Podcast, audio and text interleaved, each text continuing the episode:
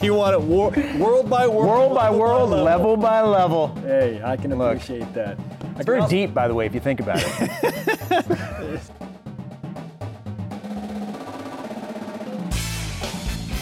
This is the best of BYU Sports Nation. Interviews and insight from this week in Cougar sports. Every Saturday, only on BYU Radio. To lead off, here's the double coverage interview of the week.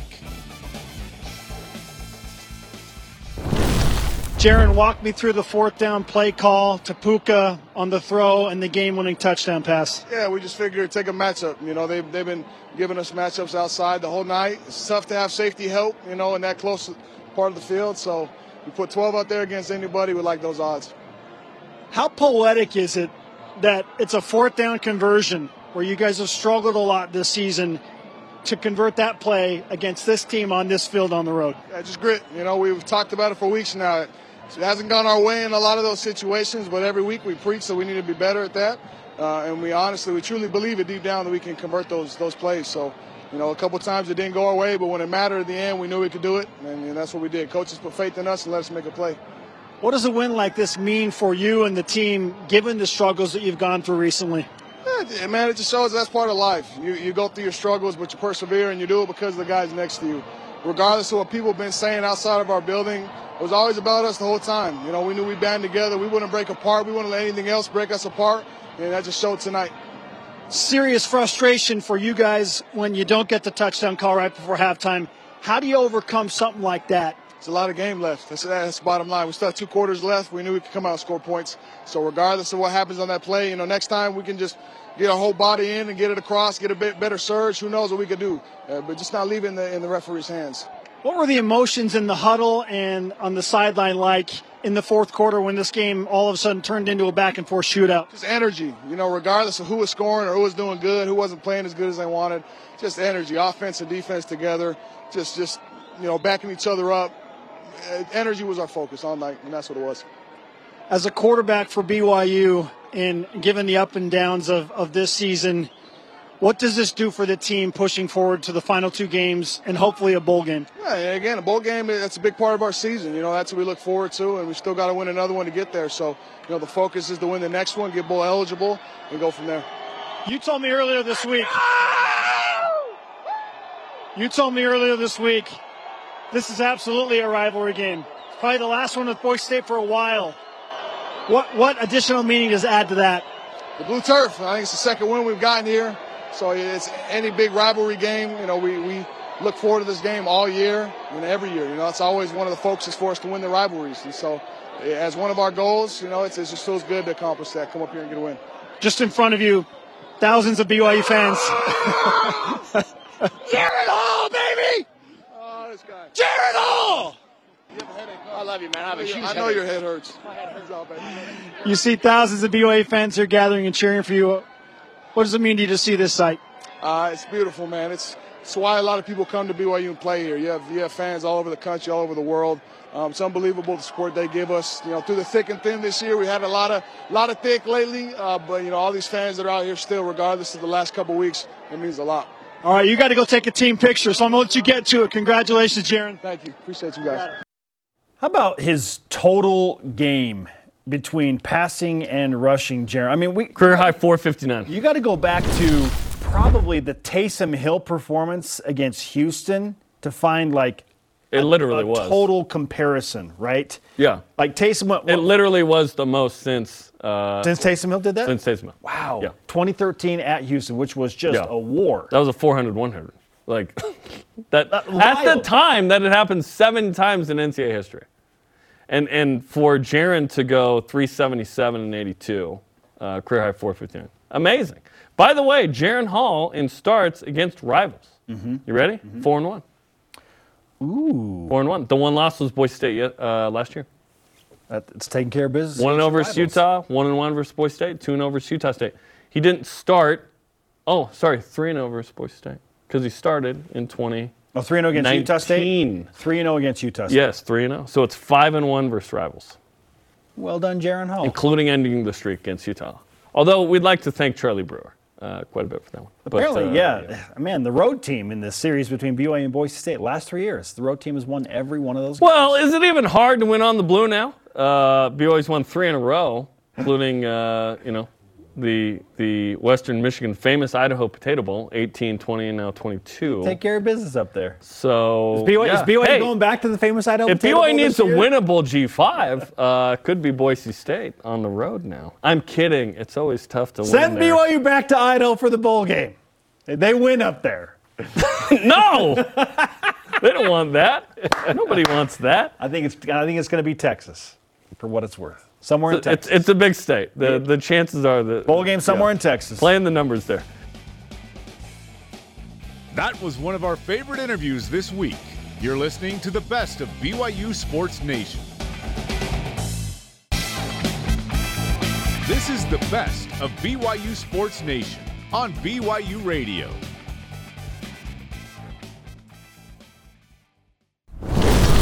How the expectations shift in this ever-changing BYU sports world, specifically for BYU football, Jason.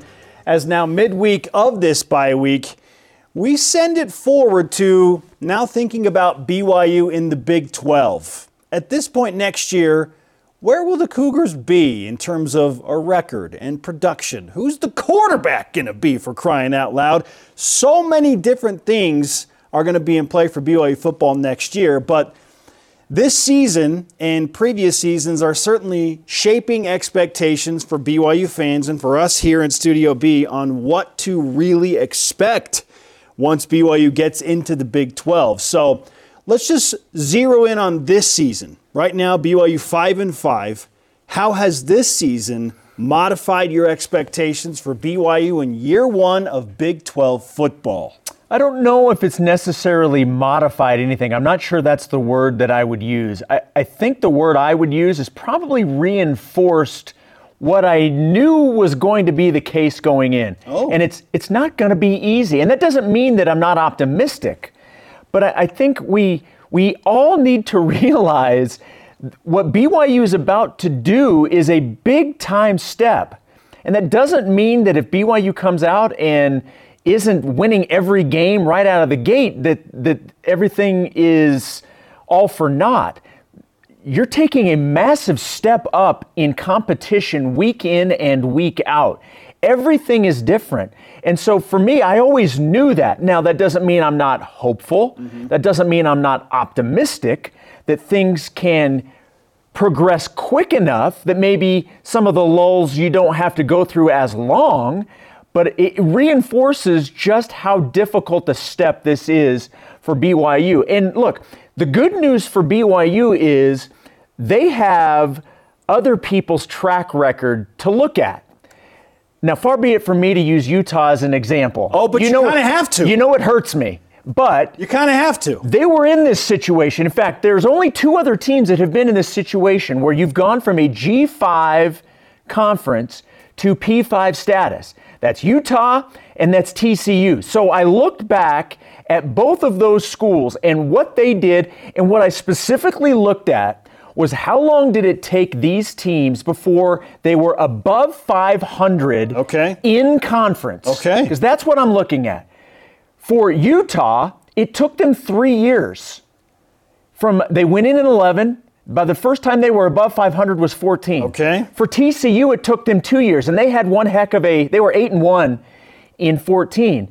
But so I mean, there is a track record of teams that have done this, that even good programs, there's an adjustment period, and I hope people realize that, and I hope people don't look at that as a negative thing. Okay. It's what has to happen as you make this step up. Okay. So I think it reinforces to me how difficult this is, and that it puts everything into perspective. Again, you can be hopeful, and maybe BYU can buck the trend. That's what we all hope. But going in expecting that, I think there's going to be a lot of people that are going to be disappointed. Let me talk to my video game friends, okay? And I know a lot of you love to play video games. Even our older generation at one point, you played video games probably. This is BYU football going from beginner to advanced level, Jason. I know that you're a big Pac-Man guy, big Mario guy, or not. Love him. Okay? Love him, of course. You are now advancing from level 1, stage 1 in the first ever Mario game, now directly into Bowser's Castle in level 6 or 7. Okay? This is what BYU football is doing. It does not take a ton of logic to comprehend that BYU is going from beginner to advanced, or for NCAA 2014 video game fans, you're going from varsity level to all-American level. If I may, to use your Nintendo Super Mario Brothers analogy, please, for all the people, I think you'll understand this. If you truly want to be the best at Super Mario Brothers, you take it level after level after level.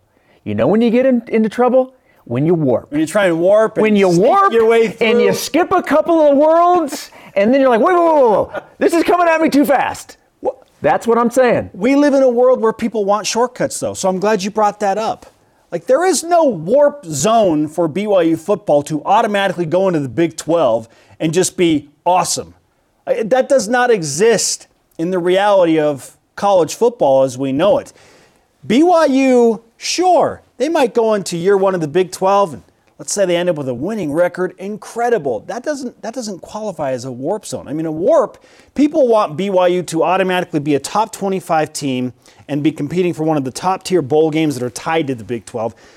It just does not seem realistic. It seems unfair to Coach Satake and his staff and the players that come back to heap those expectations on them, where it's like, well, BYU won 11 games in 2020 and they won 10 games in 2021. A little bit of a drop-off last year, but, I mean, the trend is BYU's probably going to win 9 or 10 games.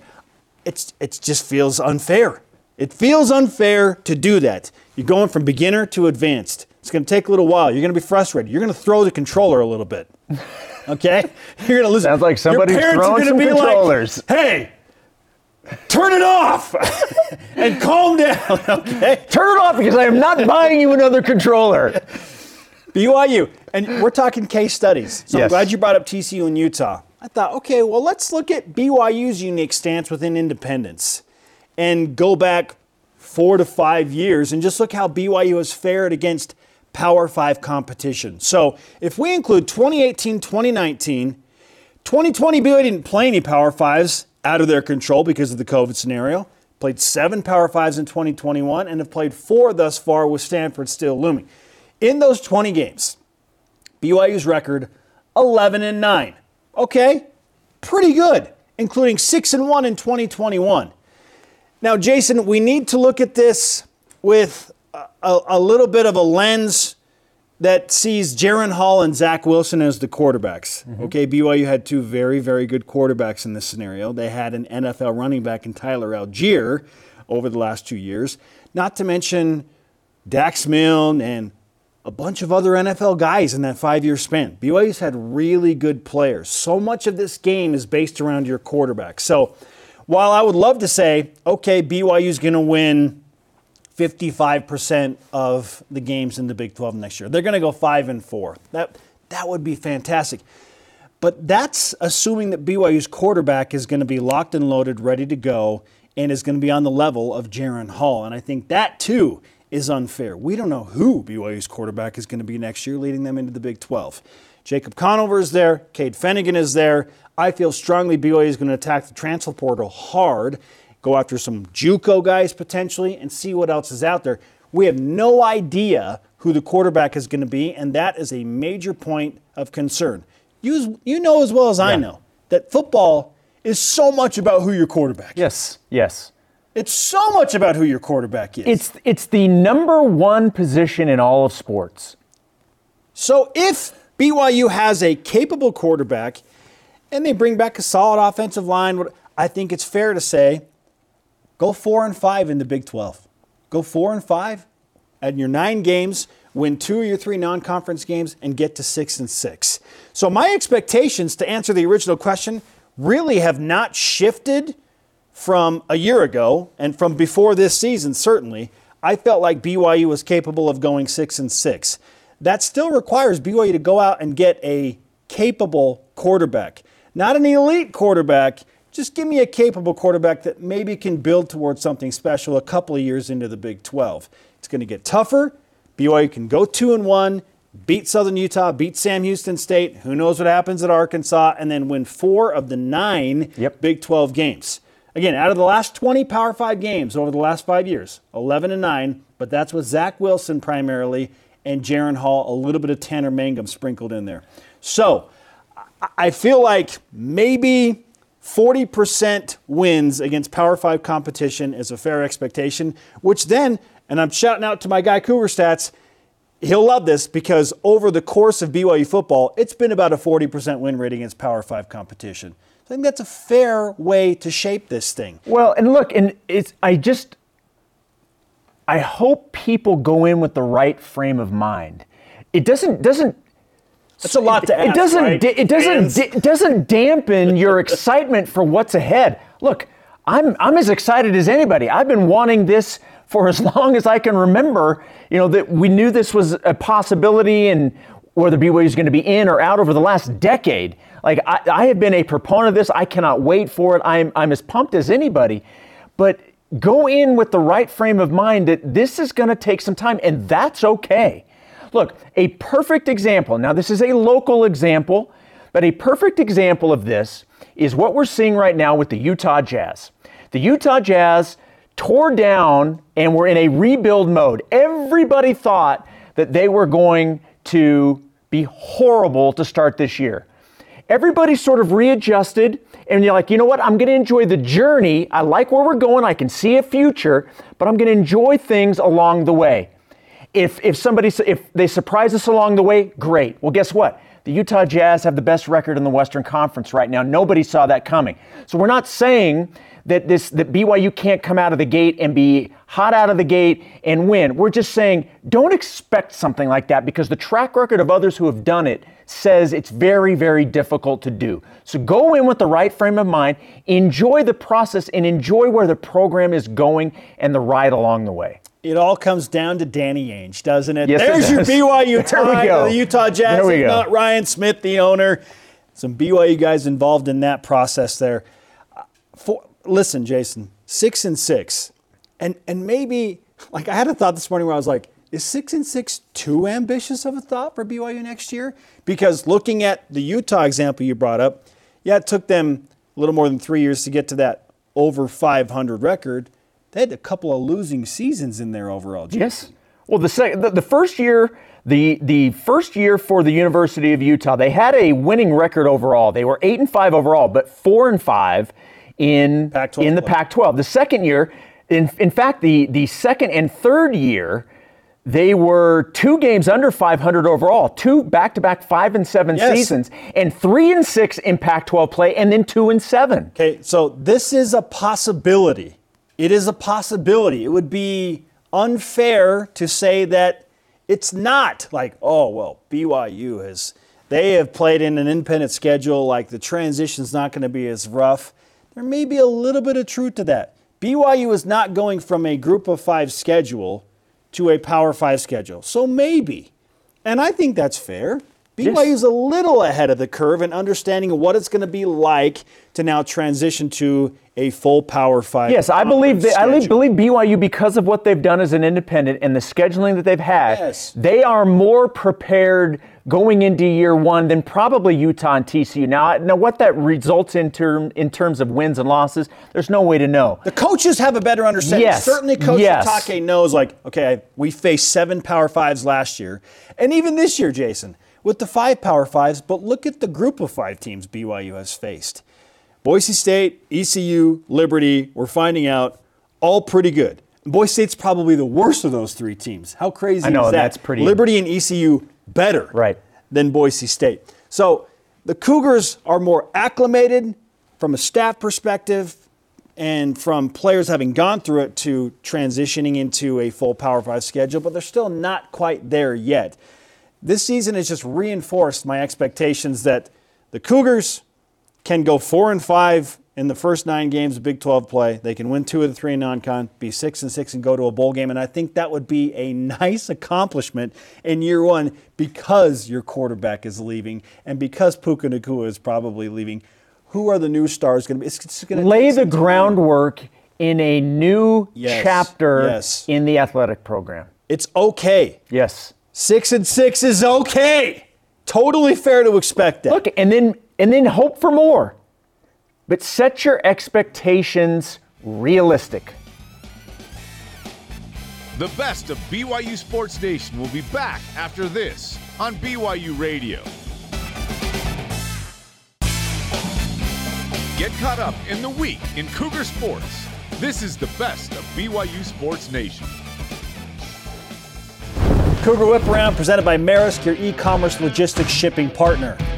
After the win over Idaho State, BYU basketball is no longer listed in the next four out category in the latest bracketology. How dare they? Would a win at San Diego State on Friday night put BYU back on the bubble? Absolutely it would. We're talking about the 19th ranked team in the country right now. A road win at Viejas always resonates with the people that care about making brackets and talking about early season quad one win opportunities, and it'll resonate on the Ken Pomeroy stat sheet. Yes, BYU would be right back on the bubble. It's that prominent of an opportunity. Yes, San Diego State has that much clout. As you mentioned, ranked 19th. And let's not forget, this is a future P5 matchup between the Big 12 and the Pac-12. Ooh. See? Do you really think San Diego State's going to end up in the Pac-12? I don't know. Dan Patrick was very adamant this was happening. And everybody that sort of like tried to push it away, they didn't say it wasn't going to happen. They pushed away on the time frame. Okay. So we will see. Right. We will see. Hey, more BYU San Diego State matchups. I love that in basketball for sure. In the latest college football playoff rankings, Jason, future Big 12 comrade and foe, TCU, is ranked number 4. The undefeated Horned Frogs have a shot, Jason. Are you cheering for TCU to make the college football playoff right now? Look, in the Mountain West days, I really hated TCU very much. But I think I am. For the good of the conference. And how long has it been since you've been able to say that? I'm so excited. So yes, let's go Horned Frogs. BYU's not in the Big 12 right now, so it makes it a little easier for you? Well, there hasn't been any incidents, on the field where we get really angry at each other.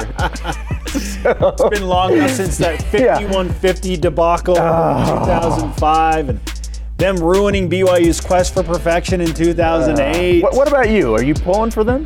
Yeah, absolutely. Yeah, let's pull for them. I just like the fact that it's something different. Yes. Right? The fact that Alabama's not in the top 4 and there's TCU. Maybe Oregon's got an outside shot. What? All right, we've talked about bracketology. How about the latest bowl projections for BYU? Oh, I love some good bowl projections. All right, according to ESPN, Cougs in the Lending Tree Bowl versus Troy. Some guy named Troy. I kid.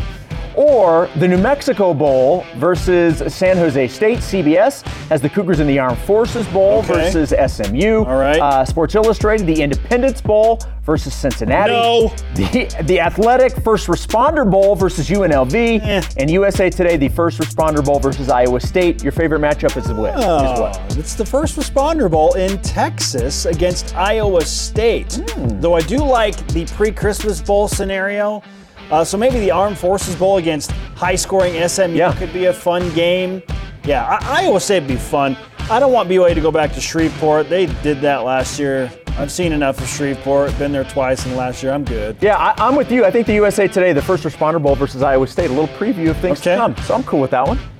Jason, a Boise State fan posted a picture of Jaren Hall and several key members of his offensive line eating burgers at Five Guys the night before BYU broke the losing streak at Boise State and won on the blue. It was a tasty burger, some secret sauce, or the secret sauce for BYU turning things around. Look, I don't know if it was. But if that's going to help, whatever.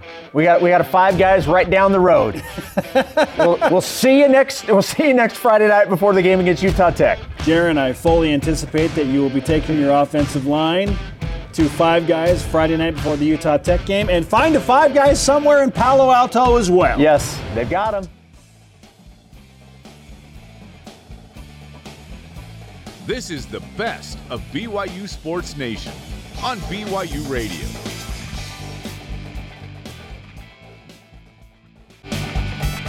The best of BYU Sports Nation collects our favorite conversations and brings them to you every Saturday. Joining us now from lovely San Diego, much warmer than the weather we're experiencing currently in Provo, is another Spencer Johnson. Welcome to the show, man. How are things going? What's up, guys? Good to be here. This weather in San Diego, unbelievable. Listen, if the Mormon Battalion had just stayed there, we could have all been in San Diego right now. You know what I'm saying? I know. Why didn't Brigham Young say this is the place right here? Oh, San Diego. Spencer, you've had a fantastic week and one that has taken you to, you know, some highs for sure, hitting the game-winning shot. So how do you properly come back down after that stratospheric high of hitting the game winner in a clutch situation against Idaho State and get back to work? Man, well, that was a crazy moment. It was like obviously something you always dream about.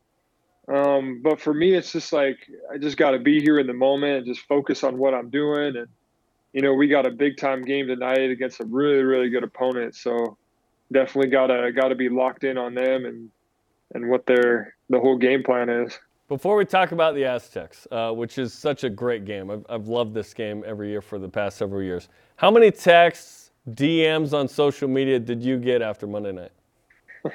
A lot, man. I tried to stay off my phone. I was on it for like 10, 15 minutes. Then I put it away. I was like, I can't do this right now. Hey, you got to manage the madness, right? And that's right. Whether it's good or bad. So how has the team, like you obviously are trying to get back to even keel and get ready for San Diego State. How has the team digested the Idaho State win in terms of, hey, we know we can play better, but we found a way to win, and we know San Diego State's going to be way better. So where are you as a team right now mentally? You know, I think we're in a good spot. Our coaches have done a really good job of pushing this scout on us really hard, trying to focus on, you know, the keys to the game, which will give us the best shot to win. So we've really been focusing on that the past couple of days, and so mentally, I think we're in a good place. We're confident. We're ready to go, and tonight's going to be a great night. You and the Cougs are 2-0 against San Diego State the last 2 years. So what are some of the winning ways to beating a San Diego State team that's always super long and physical? Yeah, well, they rebound the ball like crazy. Man, they got some big guys, so we definitely we got to box out. We got to keep them off the glass. We got to limit our turnovers, which was an issue in our first game. We got to take care of the ball because they're ultra aggressive, trying to, you know, swipe at it and take it from you. So we gotta take care of that, and obviously just make plays for each other. In our first game, we didn't have a ton of really open looks. You know, we were taking a lot of tough shots, and if we could get into the paint against the San Diego State team, I think we're gonna have a lot of driving kicks and we're just going to have a lot more open shots. Spencer, for what it's worth, and I know Jaren just mentioned you've won the last two against San Diego State. BYU has won 4 of the last 5 games overall in Viejas Arena, which is wild because San Diego State is so good at home. Is there something special about that gym that makes BYU feel good? What is it? It might be the Jimmer effect, man, just rubbing off on us. The Noah Hartsock effect, too. Maybe so. Well, yeah. and 2 years ago, there were no fans in there. It was like a COVID game, with the but the show will be there. The wannabe return missionaries will be there in the crowd. Right. But, and this is a big game. And, Spencer, you guys obviously want to make the NCAA tournament. This is a quad one opportunity. They're ranked in the top 25. Last year, you guys went early on the road in November, early December to Oregon.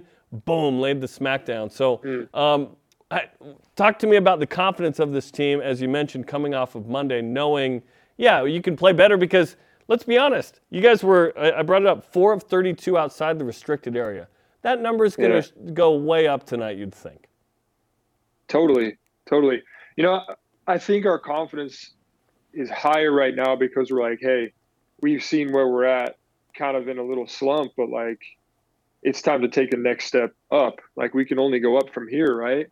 So I think that's something we're looking forward to, and just have the most confidence in my guys and my teammates, and we're just excited to get it rolling tonight.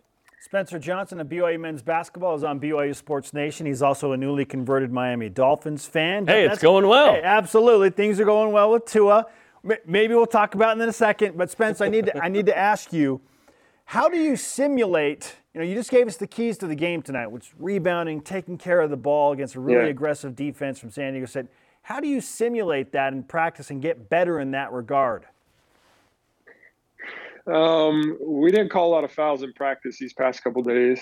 So it really was just like when you drive into the paint, you have to expect dudes to just be raking all over arm. Like I have a bunch of scratches all over my arm just from our scout team was just so good this week. And so that's something that, you just can't make excuses. You just got to man up and do it.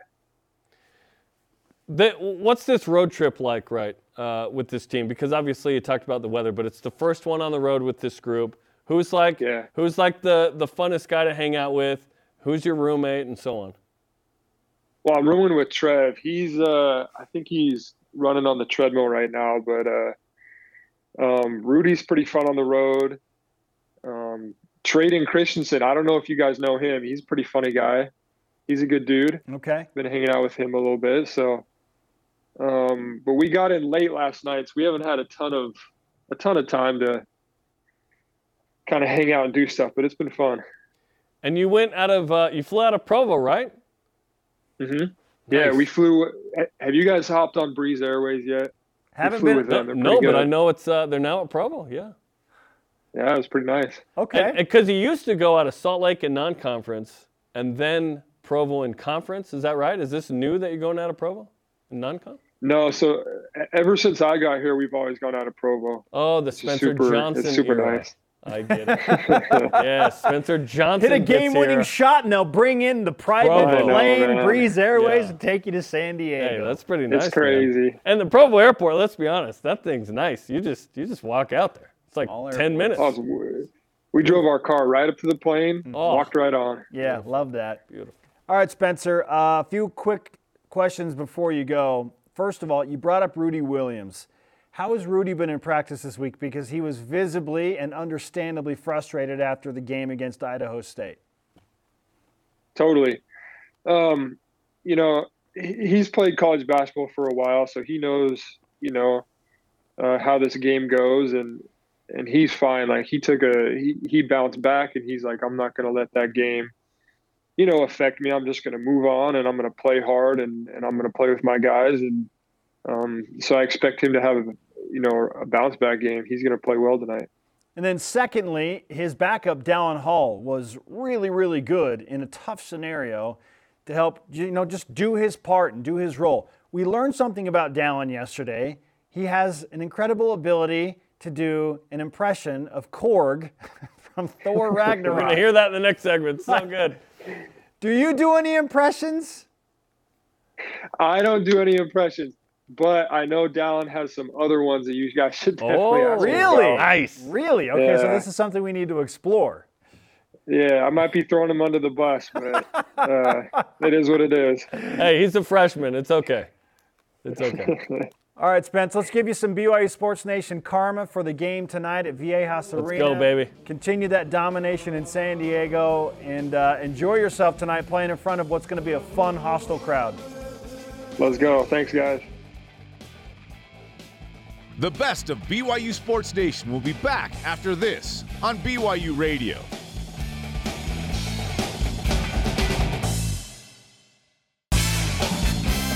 This is the best of BYU Sports Nation on BYU Radio. 5 at 5, BYU with a much-needed bye week after 10 straight games. 2 years in a row. 10 straight games, 2 years in a row, which was quickly pointed out by Elisa Tuiaki when I brought that up on Coordinator's Corner. Yep. Said he's never dealt with anything like that in all of his football playing and coaching career. And that's over. Woo. BYU's not going to have to do that anymore. Maybe 10 straight factors into our trending discussion today, as does strength of schedule. But a tweet to set the stage. This from @BrettBryce, listener and follower of the program. Said BYU just beat a Boise State team that some commentators were projecting as of last week for a New Year's Six bowl game. Liberty beat Arkansas. Notre Dame destroyed Clemson, who was number 4. East Carolina beat number 25 UCF 2 weeks ago, then won at BYU, of course. Oregon is in the top 10. Time for some apologies from some BYU fans. Brett looks like Zach Hicken, by the way, our friend. Zach Hicken. He looks like Zach, yeah.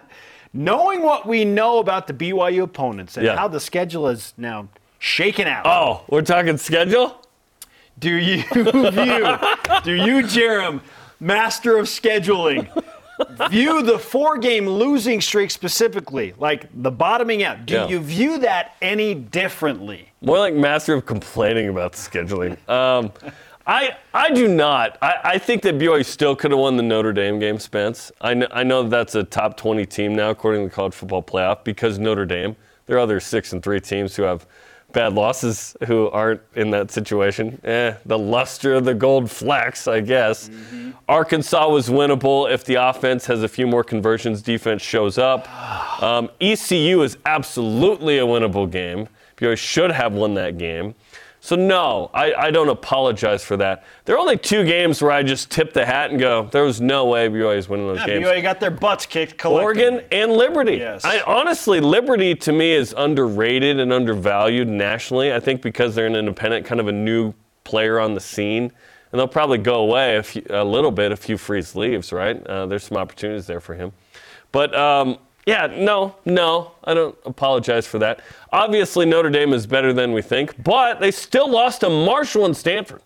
Marshall's 5-4.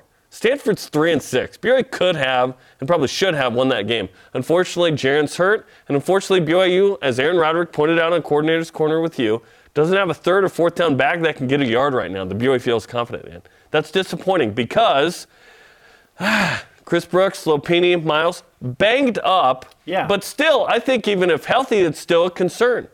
So that's an issue. So should have beaten Notre Dame. Not a bad loss, but should have beaten Notre Dame. Again, everyone's screaming at me, this is a bad loss. It's not a bad loss. Notre Dame's in the top 20. Clearly, now people have changed their tune on Notre Dame. Didn't listen to me. They're looking more like the team we thought they would originally be. That they are who we thought they were, and we let them off the hook. This team went into the season ranked number 5. They're starting to look a little bit like that team we thought they would be. Still should have won that game, I think. Agreed. The offense was so bad in the first half and still had a shot. Arkansas could have been a win. Defense has got to show up, not give up 6-44. Got the ball. You're up 4. You got to beat ECU. Rolling. So I'm saying during those 4, BYU should have gone 2-2. BYU, I would hope, would be 7-3 right now. No worse than 6-4. 5-5 is like worst case scenario. Obviously, you lose all 4. That's worst case scenario right there. I think what Brett Bryce is getting at specifically is, I can't believe BYU lost to Liberty and East Carolina. Terrible losses because they're not these name brand programs. But we're getting way past that stage. Like, I feel like parity in college football is at an all-time high. Parity in college sports is at an all-time high.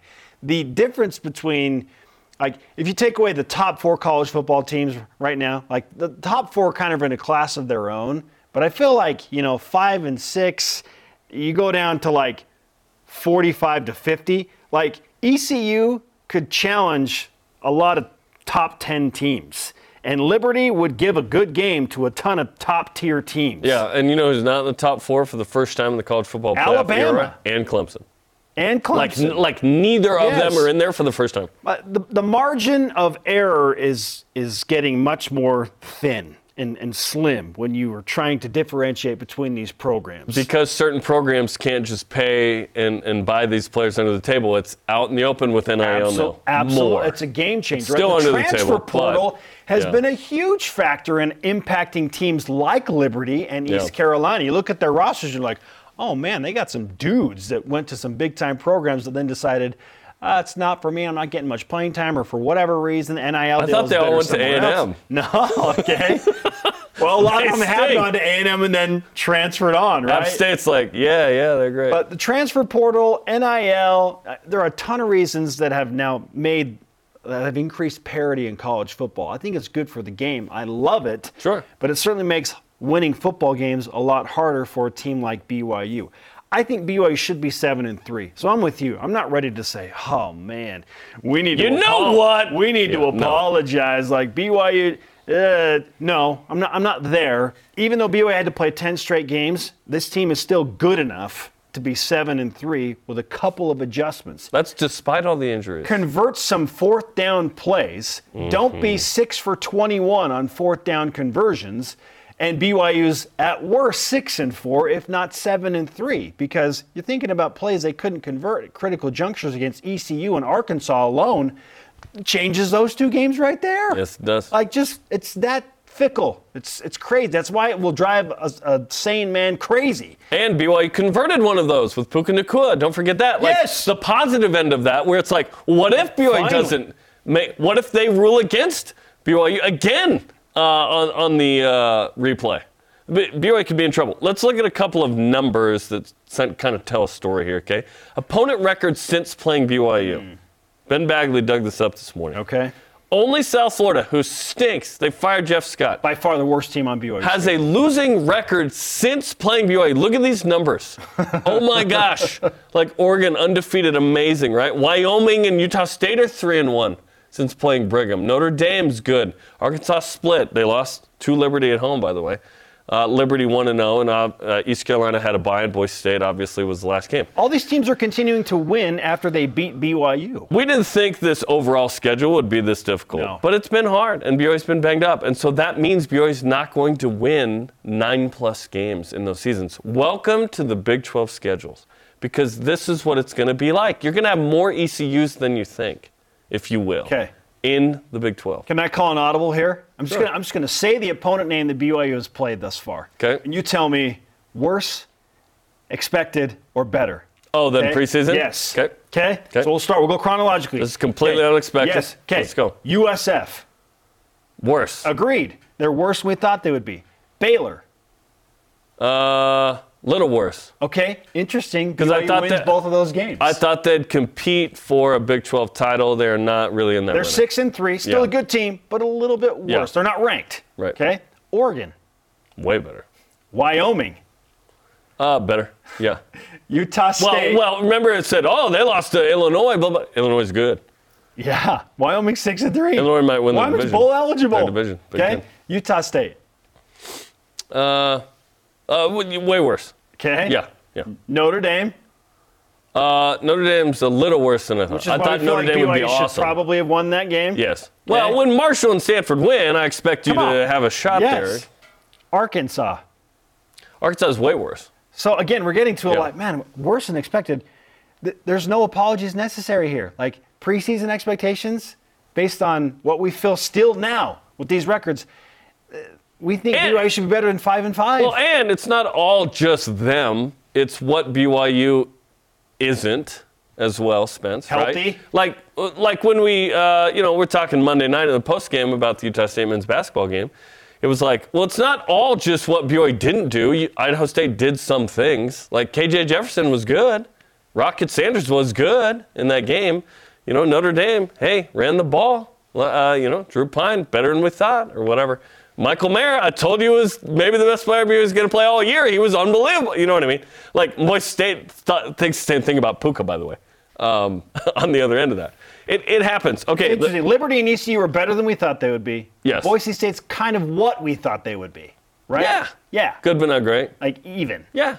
No, I always expect Boise State to be a good team. So, I mean, 5-5 is like, okay. Yeah, it feels like a little bit still. Even though the schedule's maybe a little bit more difficult. 7-3 is the hope. Yes. We were, playing for 9-ish BYU, wins. Even in spite of all the injuries and all the junk that's gone on, we still think they could be 7-3. Yes. Still disappointing, right? By 2 games, okay?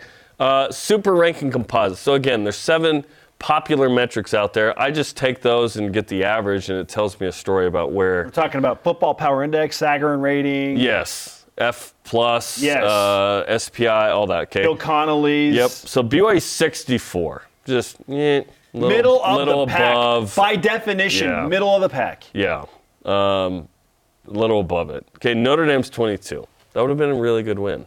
Oh, it's a bad loss. No, it's not. Get out of here. Arkansas, 36. Really good team.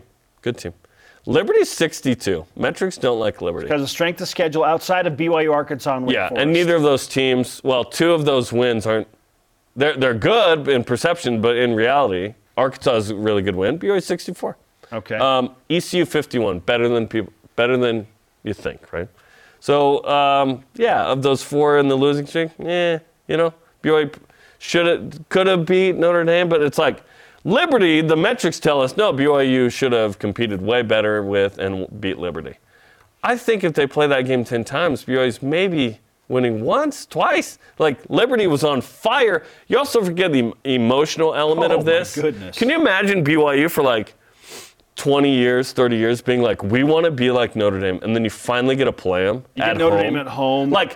This is the thing we can't imagine, playing Notre Dame at home.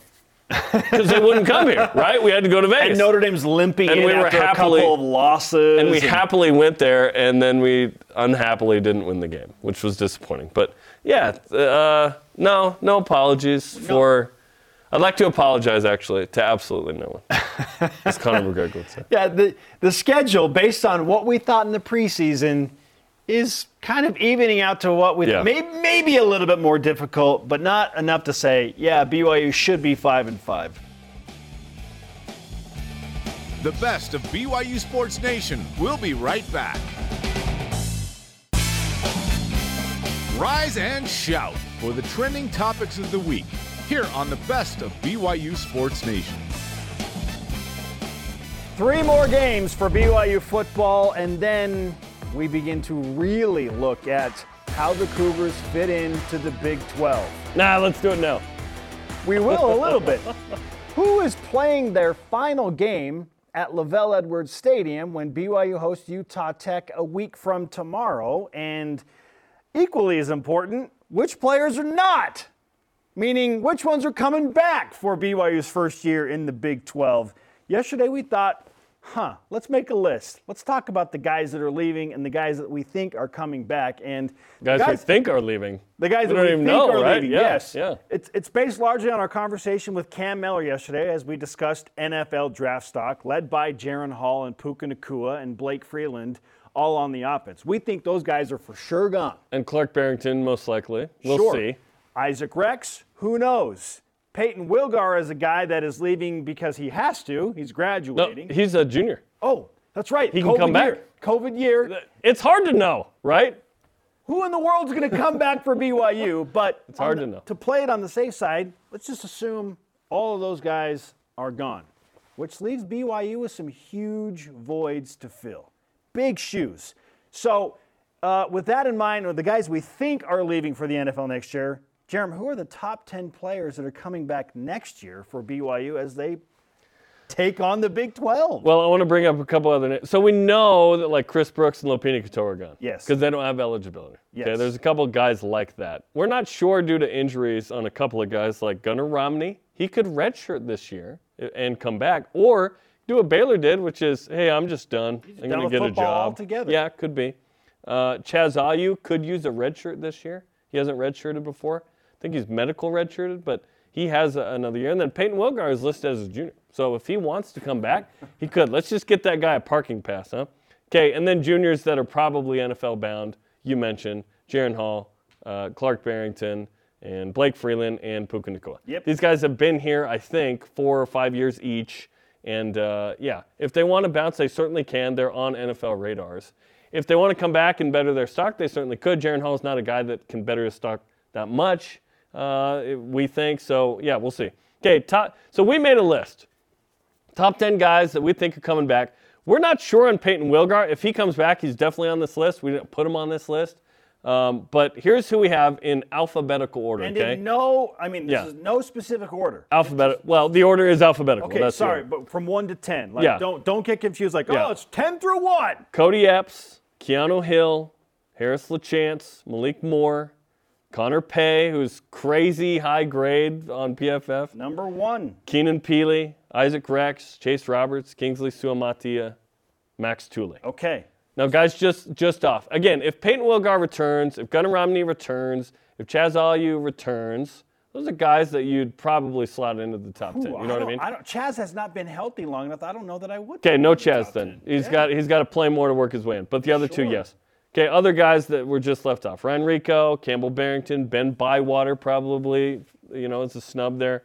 Michael Harper has played well this year. Michael Harper's got a case. The way that he's played in the latter part of the season, he's been really strong, playing really physical football. So he's a guy that could get in that list. Yeah, and guys that are talented. We just need to see more.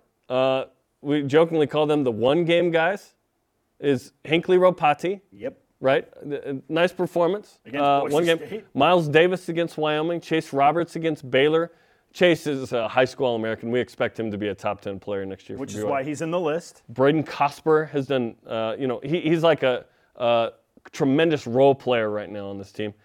Jackson McChesney is a guy that has shown us some real flashes, but we've had one game from several of those guys where it was like, whoa, just want to see a little more there to kind of crack in that top 10. But the point is, BYU's got some nice pieces coming back next year. Yes. Even if these big four go to the NFL. And maybe there's other guys that want to bounce. Maybe Harris Lachance has his degree and now he's married and has a kid and he's like, nah, I'm out. Like, who knows?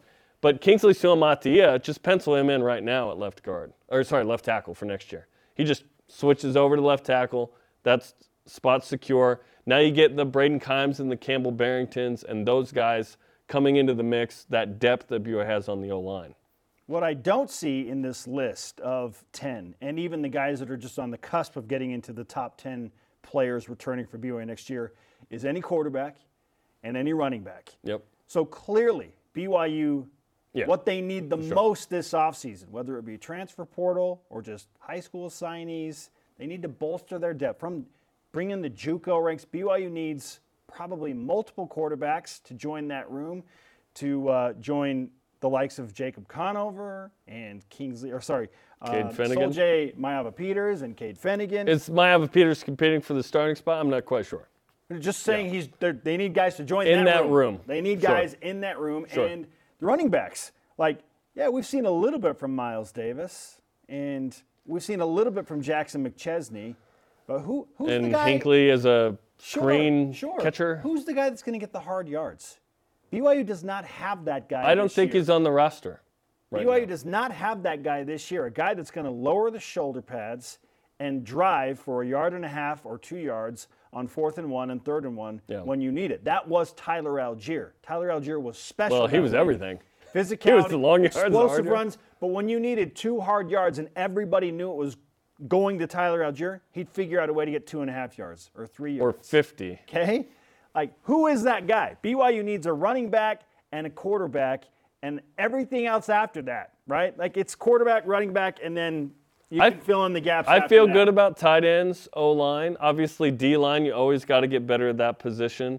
Linebackers, you probably return. You may return all those guys. Ben Bywater, Max Tooley. Is Keenan Peely going to come back?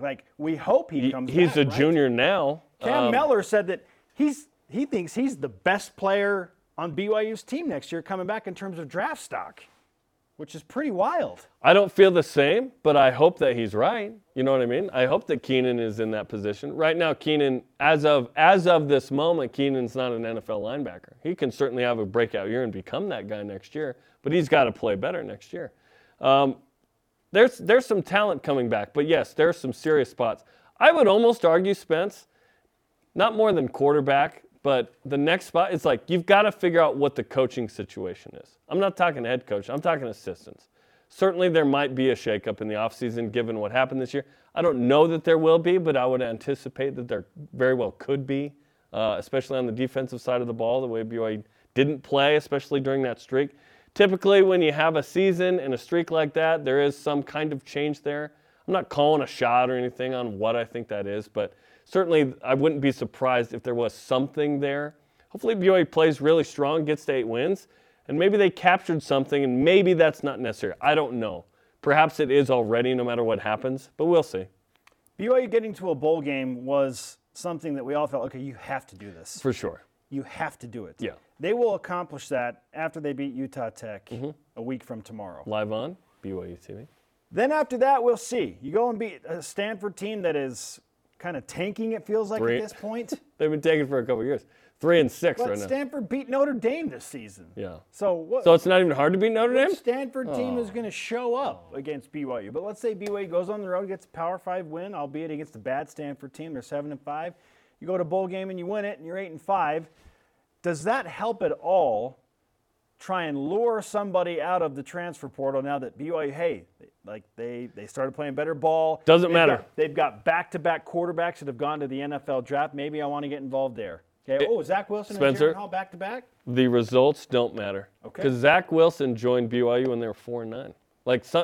He took a major chance and joined BYU after the 4-9 season. Well, yes and no. Those are his words. Right. Yes and no. BYU has a history of success at this position. Yes, we're coming off a bad season, but that can quickly change. These don't last at BYU. And then, poof, you get 21 wins the next 2 years with different quarterbacks. So I'm not convinced that that's not necessarily the case. If anything, it's there's a real opportunity there. BYU's going to a Power 5 league. And so I would hope that there's a P5 transfer that BYU can bring in that can have an immediate impact. So now we sit here, Spence, it's like post-94. And you go, okay, who's it going to be? And Sark shows up. And in 95, they don't have a great year. But 7-4. They don't go to a bowl game. They don't win or did they tie for first but not go to a bowl game or something? It was something weird, right? 7-4-1 or something. And then 96 happens, right? I'm not saying BYU is going to do 96. I'm just saying success. And then there was a situation where a Max Hall transfers from Arizona State, and he's the scout squad guy in 06, and then boom, 07, 08, 09. You can have guys that come in and have an impact. It's not a thing that happens often at BYU where a transfer is the quarterback and is the guy for a while, but it's certainly likely to be the case next year. Well, it's interesting. The whole transfer thing. Well, think about it. Max Hall was a transfer. Riley Nelson was a transfer. Mm-hmm. Taysom Hill was a transfer. And Taysom and Max are interesting because they never actually even, I think, show up on campus, if I understand. Maybe Max did, but Taysom never even went to Stanford. But those guys were in the system, they had a year to learn and grow in the system. Welcome to 2022. We think this is a plug-and-play situation. I mean, it would have been Jackson Dart if he had chosen BYU, but he chose Ole Miss, and that was a great decision for him. They're top 15. They got a big game with, I think, Alabama this week. I don't fault him for not wanting to sit behind Jaren Hall. Yeah, and I mean – and again, but it's got to be a Jackson Dart-like guy, hopefully. Cade Fennegan and Jacob Conover are going to have their shot. Yes, to compete with those guys for the starting spot. But regardless, BYU needs more guys in that quarterback room. Maybe two. Yeah. Maybe a JUCO guy and a transfer portal guy to join those guys, so you have five. You need depth. Heck, we need depth at the anchor spots on this show so we can take days off or whatever. You know what I mean? We work together as a group to make this happen in the same way BYU needs to bring in a quality player. Now, that could be a junior college guy. I'd love there to be a P5 guy that steps in and boom, it's just a real success story. And you would think, going to the Big 12, back-to-back NFL draft quarterbacks, both of those things combined. That's why I say be enough. I don't think it matters what happens with BYU in terms of the luring part. Yeah, I just think BYU is an attractive spot no matter what. Hey, come to BYU, go to the NFL and play quarterback, and be the Power 5 guy leading him into the Big 12. For a couple years, go to the NFL. Right? Let's go. Okay, topic 2. Do you expect men's hoops to play dramatically different tonight against San Diego State than they did Monday? Let's define dramatically different. No, dramatically different to me would be they shoot 45% from the three-point line and only turn it over 12 times. And 12 would be amazing. They shoot 50+% as a team. I mean, it was rough against Idaho State, no doubt about it. I don't expect dramatically different because San Diego State is a really, really good defensive team. That said, I do expect BYU to not turn the ball over 23 times. I feel like BYU is going to have to value possession a little bit more against San Diego State specifically. So don't run and gun? Well, run and gun, but not as – I mean, Idaho State wanted to run with BYU.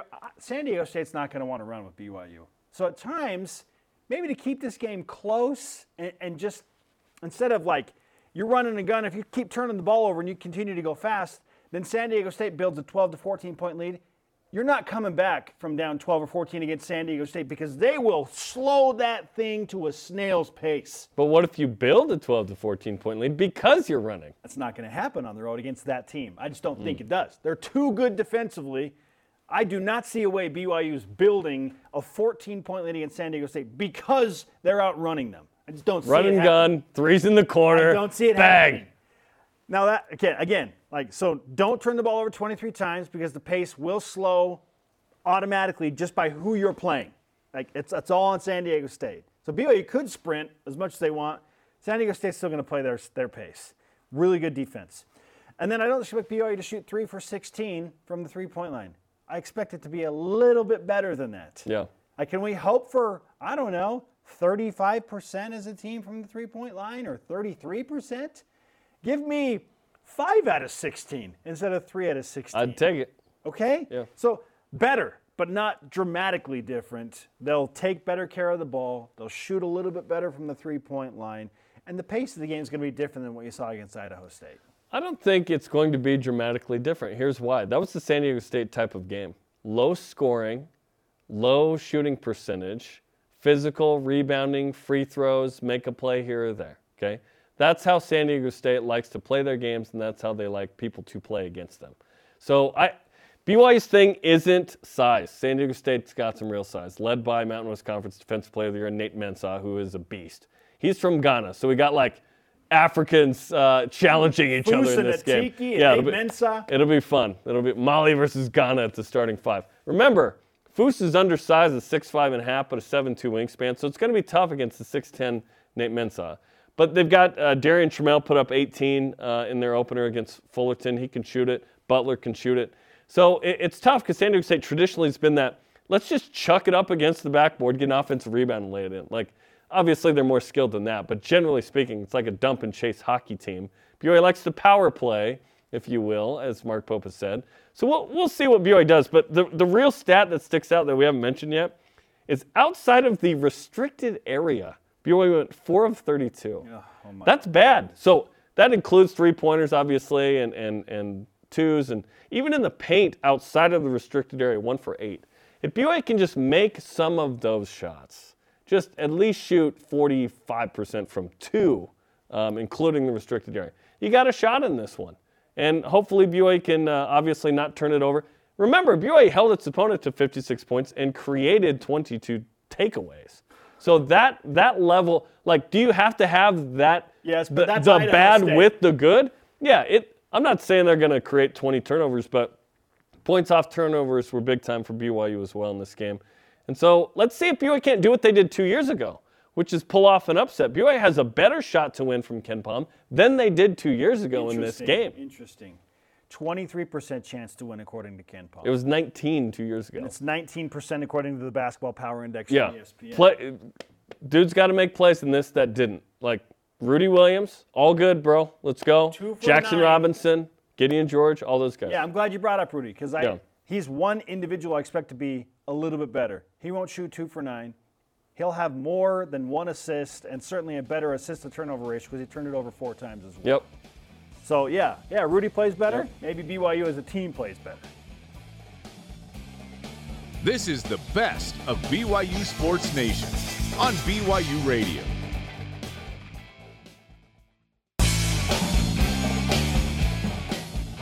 Hear what the coaches, athletes, and experts have to say.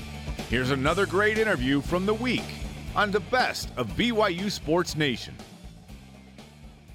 Joining us now, and we're thrilled to have him back on the program, is the great Jimmer Fredette, who has just wrapped up a gold medal performance with Team USA in 3-on-3 basketball.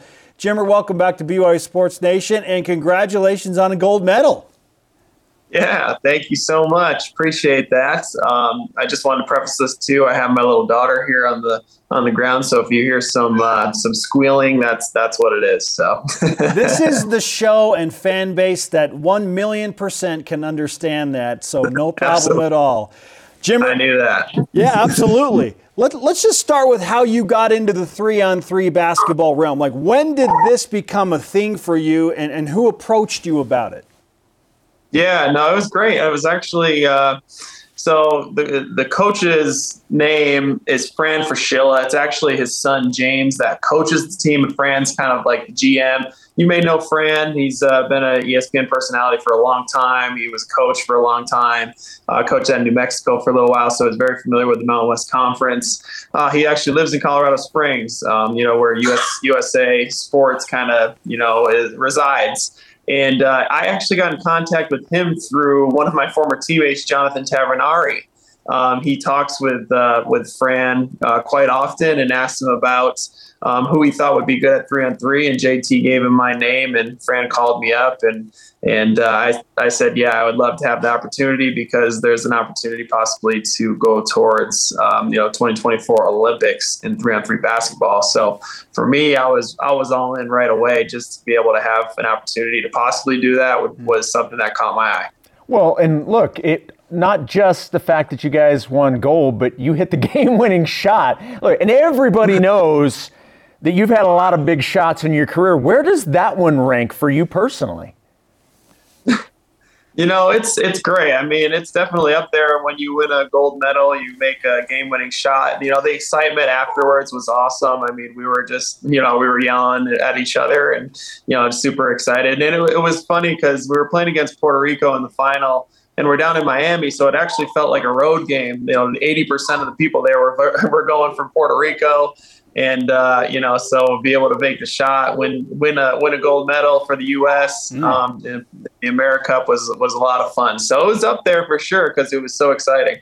You've tasted gold at the America Cup, as you just brought up, but I want to go back to something that you just mentioned in your previous comment, and that is making a run at the Olympics.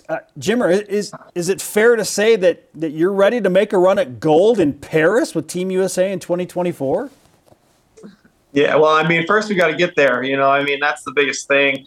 3-on-3 basketball came to the Olympics last Olympics in Tokyo in 2020, and unfortunately, our team didn't qualify for 3-on-3 basketball there. So that's why they're kind of making a real push to make sure that we obviously first qualify for the Olympics and then hopefully make a run for a medal. But the teams that we're playing against, a lot of these European teams, Serbia and Lithuania, and some of these teams have been playing 3-on-3 basketball in a circuit for, years and years and years. They're kind of the gold standard. They do this for their living.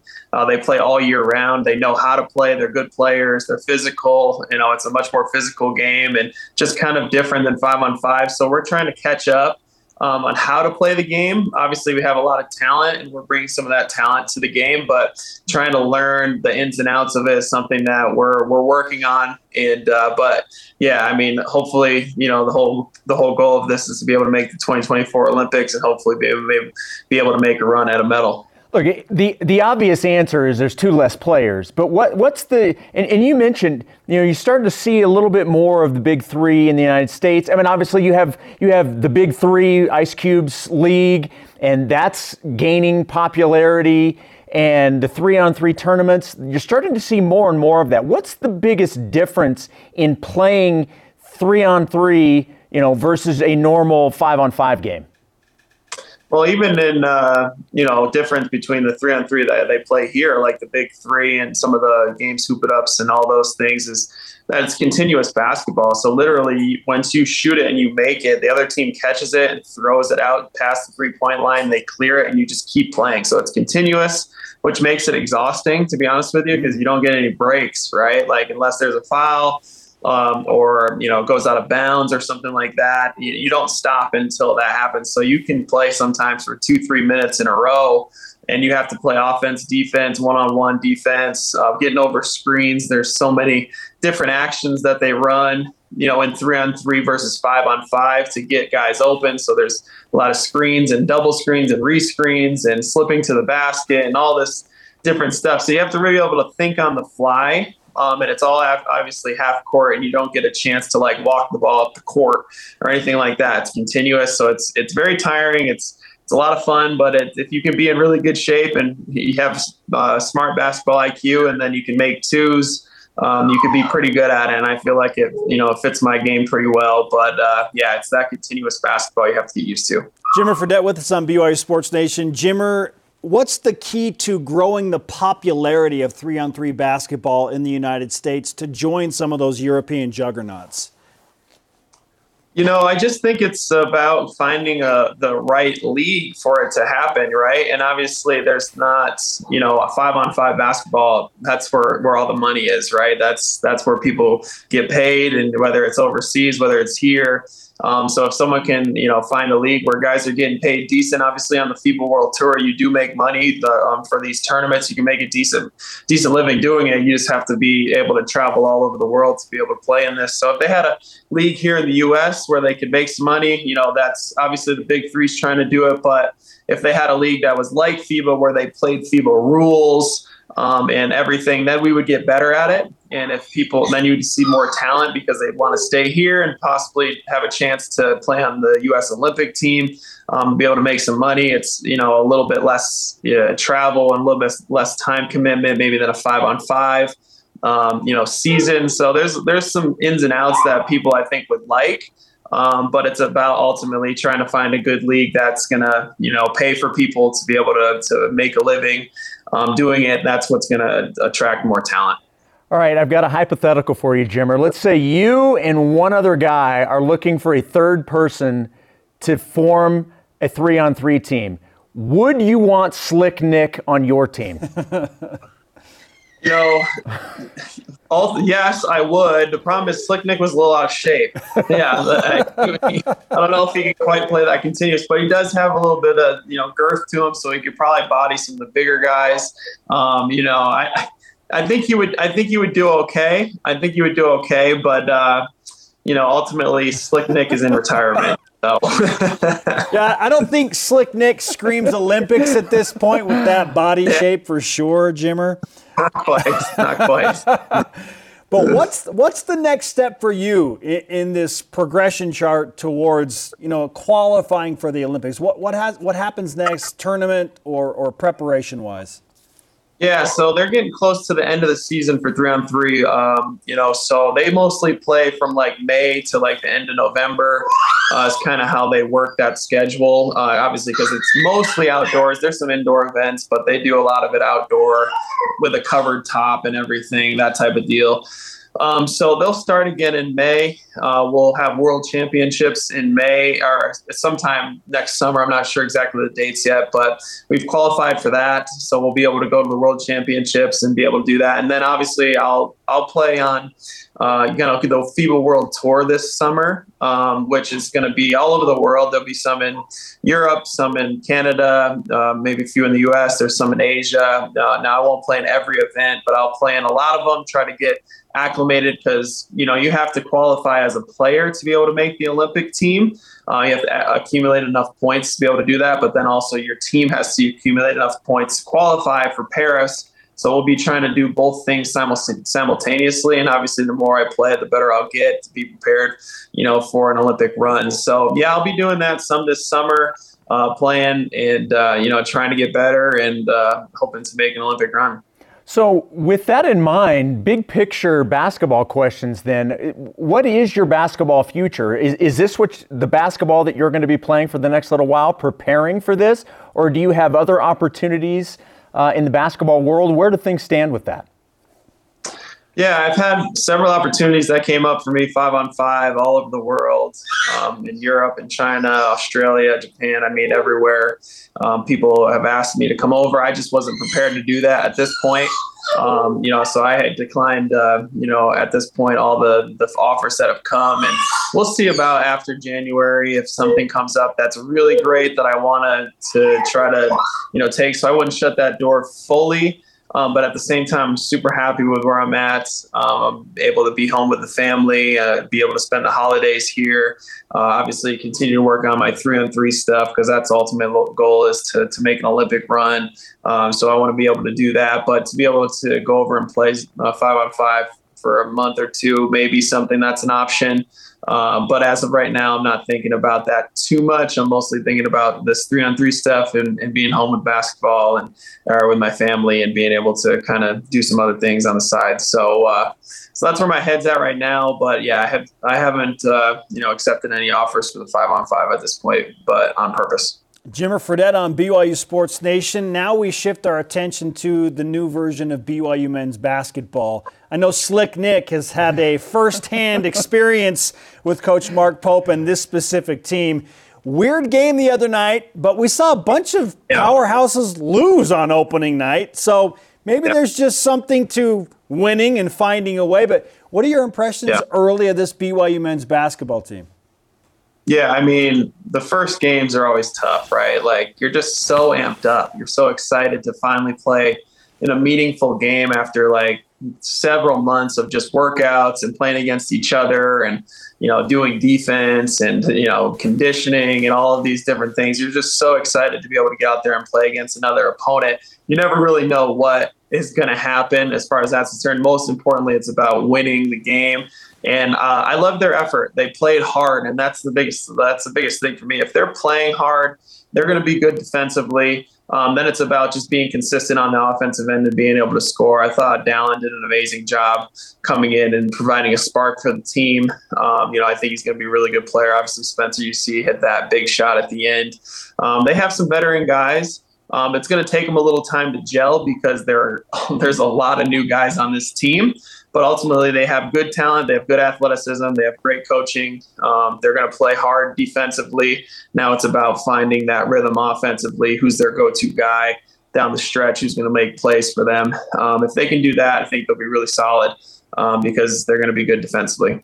This time next year, we're all going to be focusing on looking ahead to the conference schedule in the Big 12. Can you imagine if your schedule had, you know, Kansas coming to Provo and Baylor, Texas Tech, and going to all these places?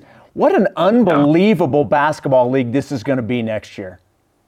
It's unbelievable. I mean, I keep telling people, I was like, last year, if you were, you know, in the Big 12, your easiest road game would have been at West Virginia. And I'm like, that's Bob Huggins and the Mountaineers and their crazy fan base. Like, that would have been your ease because their record in the actual conference wasn't great. And I'm like, that's a really good team. That's an extremely difficult place to play. So there's just no nights off. There's the complete, you know, you have to be on and ready to go every single night. And that may be a little bit different coming from the West Coast Conference where, you know, you play some games where you feel like you can, you know, not play your A game and win. That's not the case in the Big 12. So it's just being on every single night, preparing. I know the guys will be super excited about it, you know, because those venues are going to be amazing to play at. But it's about just going out there, having fun, and putting forth the best effort, and you know, putting together a game plan. I think it'll take an adjustment period, but ultimately, I think we're going to be good in a few years. We'll be right back with more of the best of BYU Sports Nation. The best of BYU Sports Nation collects our favorite conversations and brings them to you every Saturday. Cougar Whip Round presented by Maersk, your e-commerce logistics shipping partner. And media availability yesterday, Mark Pope was asked about Gonzaga possibly joining the Big 12. Roll it. Add the Zags and add the Celtics. I mean, why not? Like, how can we make this league any better? Like, it's ridiculous. But I love, you know, I mean, listen, it's what we signed up for. So why not make it the best league in the world by 100 times? It's only 50 times better than every other league. So I'm all for it. Breaking news, he thinks it's 50 times better than every other league. Would the Big 12 be harder with the Celtics? Yes, clearly. That's two more guaranteed losses for every team probably. Yeah. Maybe the Celtics start only their bottom five players against Baylor, but even then the Celtics they'd probably still win that game. Win the league. Yes. Yeah. Clearly. Yeah.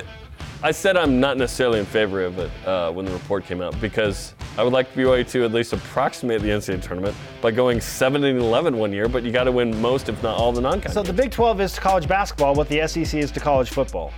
And the SEC's adding Texas and Oklahoma. Adding Gonzaga would be that type of move. I would argue the Big 12 is better in basketball than the SEC is in football. Sure. Because you have a bigger tournament, so we can sort of assess that better. Okay.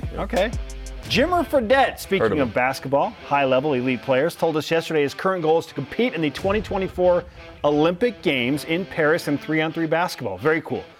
Where would winning an Olympic medal rank among Jimmer's basketball accolades if he gets to that point? Hold up. The U.S. didn't even qualify for the last Olympics in 3-on-3. So the U.S. has to qualify, and Jimmer has to make said team, and they have to win the gold. There's a lot that has to happen. Yes. So if that happens, I would think that'd be his greatest accomplishment. A gold medal in the Olympics. Medal. Better than winning the Mountain West. Better than winning the Player of the Year. No, Player of the Year in the NCAA is pretty cool. That's probably it. But a gold medal in the Olympics, regardless of how it comes, that's pretty sweet, man. Just the appeal of Jimmer Fredette competing for Team USA. Yeah, that's cool. It would make the Olympics so compelling for BYU fans. A lot has happened there, as I just pointed out, though. Oh, no question. It's not a given that they even make the Olympics. Yeah, you've got to accumulate enough points as a team and accumulate enough points as a player to make the team if you qualify for the Olympics. Yeah, that was interesting. Okay, who's more likely to score tonight? Ashley Hatch with the USA women's soccer team against Germany, or Tyler Allgeier with the Falcons against the Panthers? Well, the way that Ashley was scoring early in the season for the United States women's national team, I'd say her. But right now, it's Tyler Allgeier has kind of swung that. The pendulum swung toward him. He's going to be more involved. Even with Cordero Patterson, he had a nice game. Yeah, they're still utilizing him a lot. So Tyler Allgeier is more likely tonight. I agree. Although it'd be fun if both did. That'd be sweet. Let's go. Let's wait. In lieu of the BYU Pacific four-footed women's volleyball match tonight, the Cougars have opted to do an eat and greet, Jerem. I get it. Should there be more eat and greets with all BYU teams? I would happily forfeit hunger to go to more eat and greets with the teams. Are the teams paying for the food of the eat and greet? Of all the food? Or just food for the team? Oh, yeah. Nice. That me. You're giving 10% already and looking for a little something? I'm just saying. Plus a generous fast offer? Saying. Join the conversation 24/7 on Twitter, Instagram, and Facebook using the hashtag BYUSN. The best of BYU Sports Nation rolls on after this.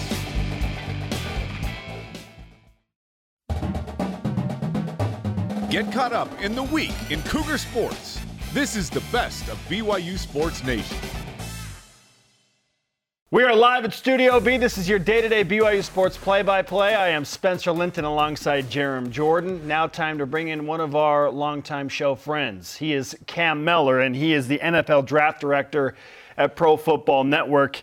Cam, BYU football and this season can be summed up pretty much in two words: roller coaster. It's been really fun at times for fans, not so much during the four-game losing streak, but recently a nice win at Boise State.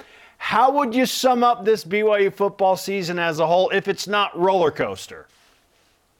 That's the best term for it, right? At this point, you have highs, you have lows, and that's exactly what it is. Peaks, valleys, dips, and then, you get over the cusp at a time here, and then maybe we're there. The win on the Smurf turf is definitely that peak right now. So let's hope that continues to accelerate. But no, that roller coaster is, from the national perspective, that's all you can say it is, really. You can try to put the blame in certain places from the national eye. I'm sure I'd try my best to do such a thing, but no, it's college football, and kids are hot and cold week in and week out. It's just been, unfortunately, some 4 weeks in a row. That's cold. It cooled off the national attention, but there are definitely some players that are piquing interest for the next level. And let's talk about those guys. Let's start with quarterback Jaren Hall. There have been, at the beginning of the season at least, first-round rumblings. Where does he stand in your mind right now? He's one of the top senior signal callers or elder statesmen, so to speak. You have Bryce Young, C.J. Stroud, and then you get down to the seniors, the guys that we're going to see go to the Shrine Bowl and the Senior Bowl this season, those guys. And you have Hendon Hooker, Bo Nix, Will Levis. And that next class right below it is Jaren Hall. It's Jaren Hall. There's a couple other guys sort of right around that range of Clayton Tune, Aiden O'Connell, Jordan Travis from Florida State as well. So he's right in that range. Right now, I think that plugs him right into that the meat of day three, early stages of day three. If he impresses at whatever all-star game he does wind up going to, he can definitely vault himself back into day two, maybe fringe of that round three range right now. But I think that there's still the elite traits that he's answered some questions too around this year. So to clarify, you still feel like Jaren Hall is an NFL draft quarterback, fourth, fifth round, and his stock is high enough that it would serve him well if he left early and did not come back for his senior year. Is that fair to say? Yes, unfortunately, right? I'll check, make sure. Yes, he probably needs to go out now. enter the draft, and he'll be, you know, graduated, and he'll be on the list for these all-star games, these senior all-star games that he's allowed to go to. I think the two biggest questions for him, one of them was age. He was never going to be able to answer that because it's his age. That's what it is. It's the dependability. Can he play every game this year? Can he be a factor in every single game? And right now he's answered that. You know, he's been dinged up, but he's played. He's been Jaren Hall through every game so far this season. And that was probably the biggest knock on his stock for, you know, do you depend on a guy like him? Can he stay healthy for a full 17-game season in the NFL? And right now, so far this year, we've seen it. He's been healthy, and there's been at times some elite flashes. So I do think that absolutely still a guy who can sneak into day two. But right now, with the quarterback class where it is, he's a day three, rounds 4 through 7 guy. And he'll turn 25 in March, so there's the age thing. Puka Nacua is a guy who continues to seemingly make great plays at BYU. What's his NFL stock look like? This is a prototypical wide receiver 2 or wide receiver 3 in the NFL. There's a stacked class of those guys right now, though, in this draft class and then next year's draft class as well. But very few have what I think Puka's best skill is, and it's this elite sort of wide receiver skill combination that very few also have. There's body control, there's hands. He understands coverage schemes, it seems, too. So he knows when he's got a man on him that he's got to flash late hands. He can't tip the defender's, you know, knowledge of the route or where the ball is going to be coming to him. So he's got late hands, they call it.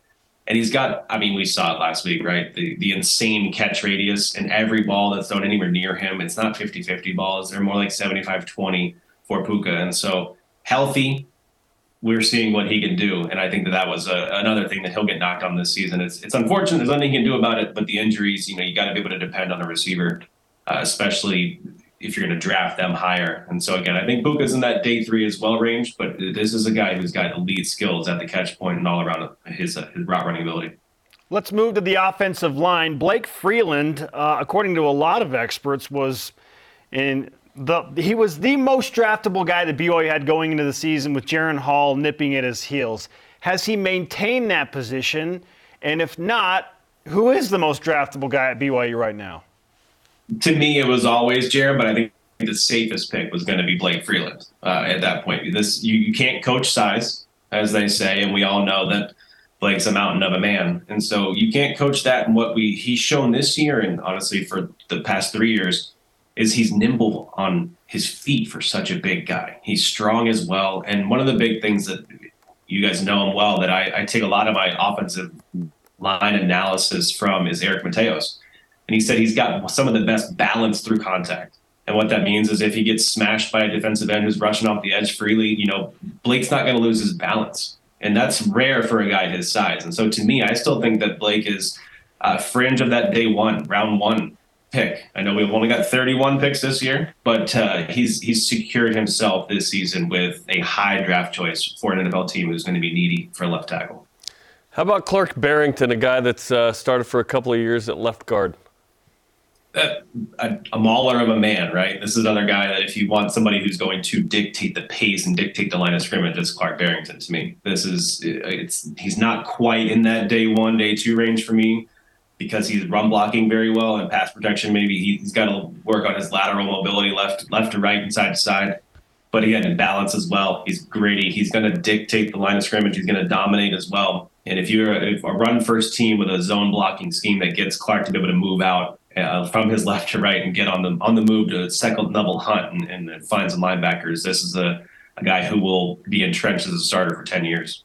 So of the 4 guys we've brought up, you're telling us that it doesn't look good for any of those 4 to come back and play for BYU in year 1 of the Big 12. Is that what we're getting at?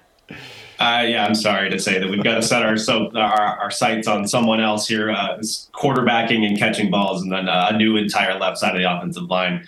The NFL draft is going to be calling them very soon. Cam Meller is the senior NFL draft director at Pro Football Network. He's on BYU Sports Nation. How about a guy like Isaac Rex, who has elite hands? He was on Mel Kiper's draft board as the 5th most draftable BYU Cougar going into the season, but he hasn't been utilized a ton. Where do you stand with Isaac Rex? It's the same thing. You look at it for, can a quarterback really account for team wins? No. But are they going to be dinged for it? Yes. Is Isaac Rex accountable for every play on offense? No. But is he going to be dinged for not being used? Yes, absolutely.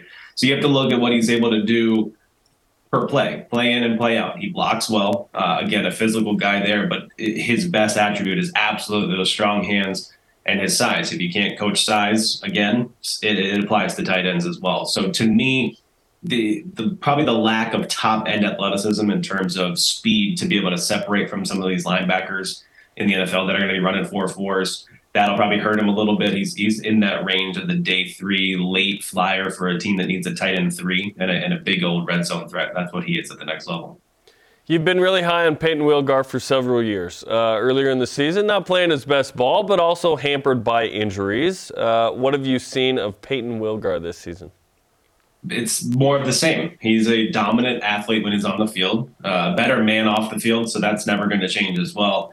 He will win the hearts of GMs. I don't have to tell you guys and the viewers and fans of the show as well. But to me, the injuries are going to hurt him and probably make him an undrafted free agent, but he will be a priority free agent. This is the guy who, in healthy, is a three-down NFL linebacker. The coverage is incredibly well. The run fits that he's able to do, his instincts as well, and just his nose for the football. I mean, this is a kid who knows football, breathes football, loves football, and you can tell it with the way he plays. The instincts are off the charts. So to me, priority free agent who will make an NFL roster most likely and will have the fans and the beat reporters of that NFL team saying, hey, who's this guy? Who's this guy who keeps making plays and flashes in camp? Okay, so with probably 5 of the 6, if not all 6 of those guys now seeking to move on and take that step, BYU moves into the Big 12. Huge question at quarterback following Jaren Hall. Certainly losing Puka Nacua hurts. Does BYU have the horses to compete in a much more difficult Big 12 conference next year? I hate to say it, but right now it does not quite look like they can compete. They'll win some games. They'll make some games competitive, but until we have more of those answers about who's going to be quarterbacking, how well that quarterback situation will be, and then how big this recruiting class coming in, and then the last few recruiting classes can be made ready, so to speak. There's a lot of shoes to fill, and there's a lot of 4- and 5-star kids that they're going to be going up against that have top-tier elite coaching staffs that have made them better, even from their high school days. And so I think that's the biggest difference from playing in as big of a gauntlet or as much of a gauntlet as BYU's out-of-conference independent schedule has been with Power 5 schools. It's every game, every week, essentially, once you reach that Big 12 schedule. So to me right now, on the surface, 4-game losing streak and how they've been able to lose them and stay competitive, they will keep those games competitive in the Big 12. But right now, we need to see a little bit more of the get your freshmen and get your younger players ready to play before we can compete too well in the Big 12. Hello transfer quarterback is probably what BYU is looking at in the competition with Conover and Fennegan, of course. I did want to ask you about Max Tooley. Is he an NFL linebacker? He's had 2 pick sixes and a nice season when healthy, but again, another injured guy. Yeah, I think if coverage is king in the NFL right now, teams are going to be needing more. Passing is king, coverage becomes queen, essentially, but king on your defense. I stand firmly on the pass rush versus coverage argument every offseason. The coverage is king on defenses. And so to have linebackers and a guy that you can drop down into the flats and be able to cover NFL running backs and tight ends, that's where Tooley is right there. So I think right now, again, probably another undrafted guy, but a priority guy who comes in sub packages, dime packages, and is able to sort of take away the flats and take away the middle of the field and underneath routes. So he needs a good situation, but he has put himself firmly on the map for the NFL draft and as a priority free agent. All right, Cam, while we're making projections in this hypothetical realm that we're conversing in, if it's not Max Tooley, who is the best BYU player that will be back or should be back next year? Maybe it's Kingsley Suamataia, maybe it's Connor Pay. Who's the guy that's the best player for BYU that you think for sure is going to be back next year? So correct me if I'm wrong, Keenan Peely, is he coming back right now? If you have to say yes or no, is he? He has eligibility. He has eligibility, but maybe are you saying he should come back? Do you think it would help him if he did come back? It would help him very much so if he came back, and I think he's the best player, and he becomes a potential guy who could sneak into first-round ability. I liken him to Jalen Petrie from Baylor last year, who, if you plug him in closer to the line of scrimmage and allow him to play freely, so to speak, sort of off the edge, let him blitz if he wants to, but let him drop down and take tight ends and running backs in coverage. I think he's got that ability of almost like a box safety who, you know, not quite Derwin James, but Jalen Petrie's more of that impact that I think he can have. So I think Keenan Peely has this all-around elite ability that I think seeing more of him and seeing him healthy and seeing him for sort of a featured role on defense could make his draft stock soar next year. That's interesting because Peely was a safety in high school, backer at BYU. Certainly got to get that knee going post-ACL. Hasn't been quite the same, but I like that. That's interesting. Yeah, we're clipping that off and sending it towards Keenan probably at some point. Come back, Keenan. Please, Keenan. Come back. You're off the ACL. Let's go, defense. Baby. Big 12 play, it's a way to put your staple on, you know, right? You're already going into Jalen Petrie's conference, so to speak. Yep. And so go do it and make a name for yourself. You can do so. Hey, Cam, we appreciate the time. It's always great to catch up with you and for the great insight into all of these NFL hopefuls at BYU. Here's to BYU getting bowl eligible against Utah Tech. Here we go. That's all we need right now at this point, right? Cement the bowl game and then ride high. We. I knew it, Cam. I knew it. You said we. I love it. Don't show those in Salt Lake City. You got it. Thanks, Cam.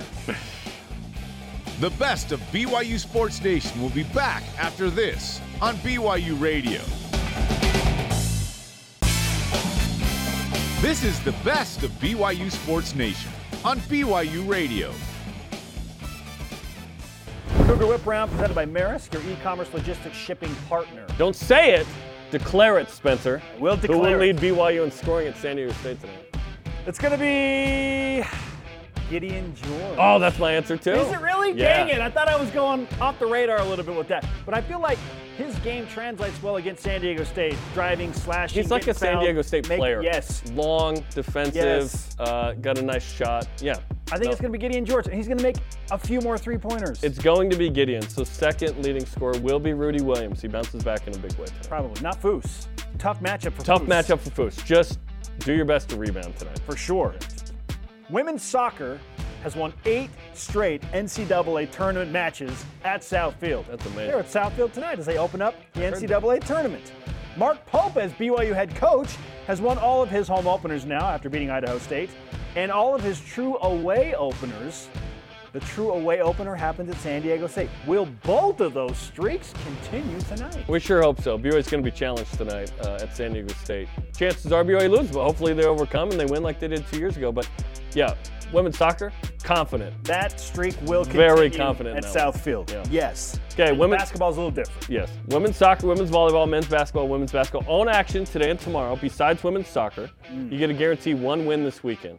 Who you got? Oh, it's easy. It's men's basketball. Yeah, me too. Hugest opportunity, quad one, resume building win. Yeah. Women's volleyball and basketball, they don't need the guarantee. Well, exactly. Help. And again, this isn't like men's saying that the other teams are going to lose. You're just guaranteeing that one of these teams will win. Yes. It's men's basketball. Yes. They got the biggest challenge. Mm-hmm. Over under how many students in the show, the San Diego State student section, dressed as missionaries tonight? I go 12 because, 12. 12's a lot. I'm going to go 8. Yeah. I mean, Vegas had 9.5. If you want to be seen on TV, you have to have at least 8. How many have a bike helmet on, too? That clump of white shirts. Probably 4 with bike helmets on. The bike helmet ratio is going to be 50%. It's such a tired play. That's not safety zone approved content. Such a tired play. The show is good. You got to come up with something different than missionaries and bike helmets at this point. Been there, done that. It's so tired.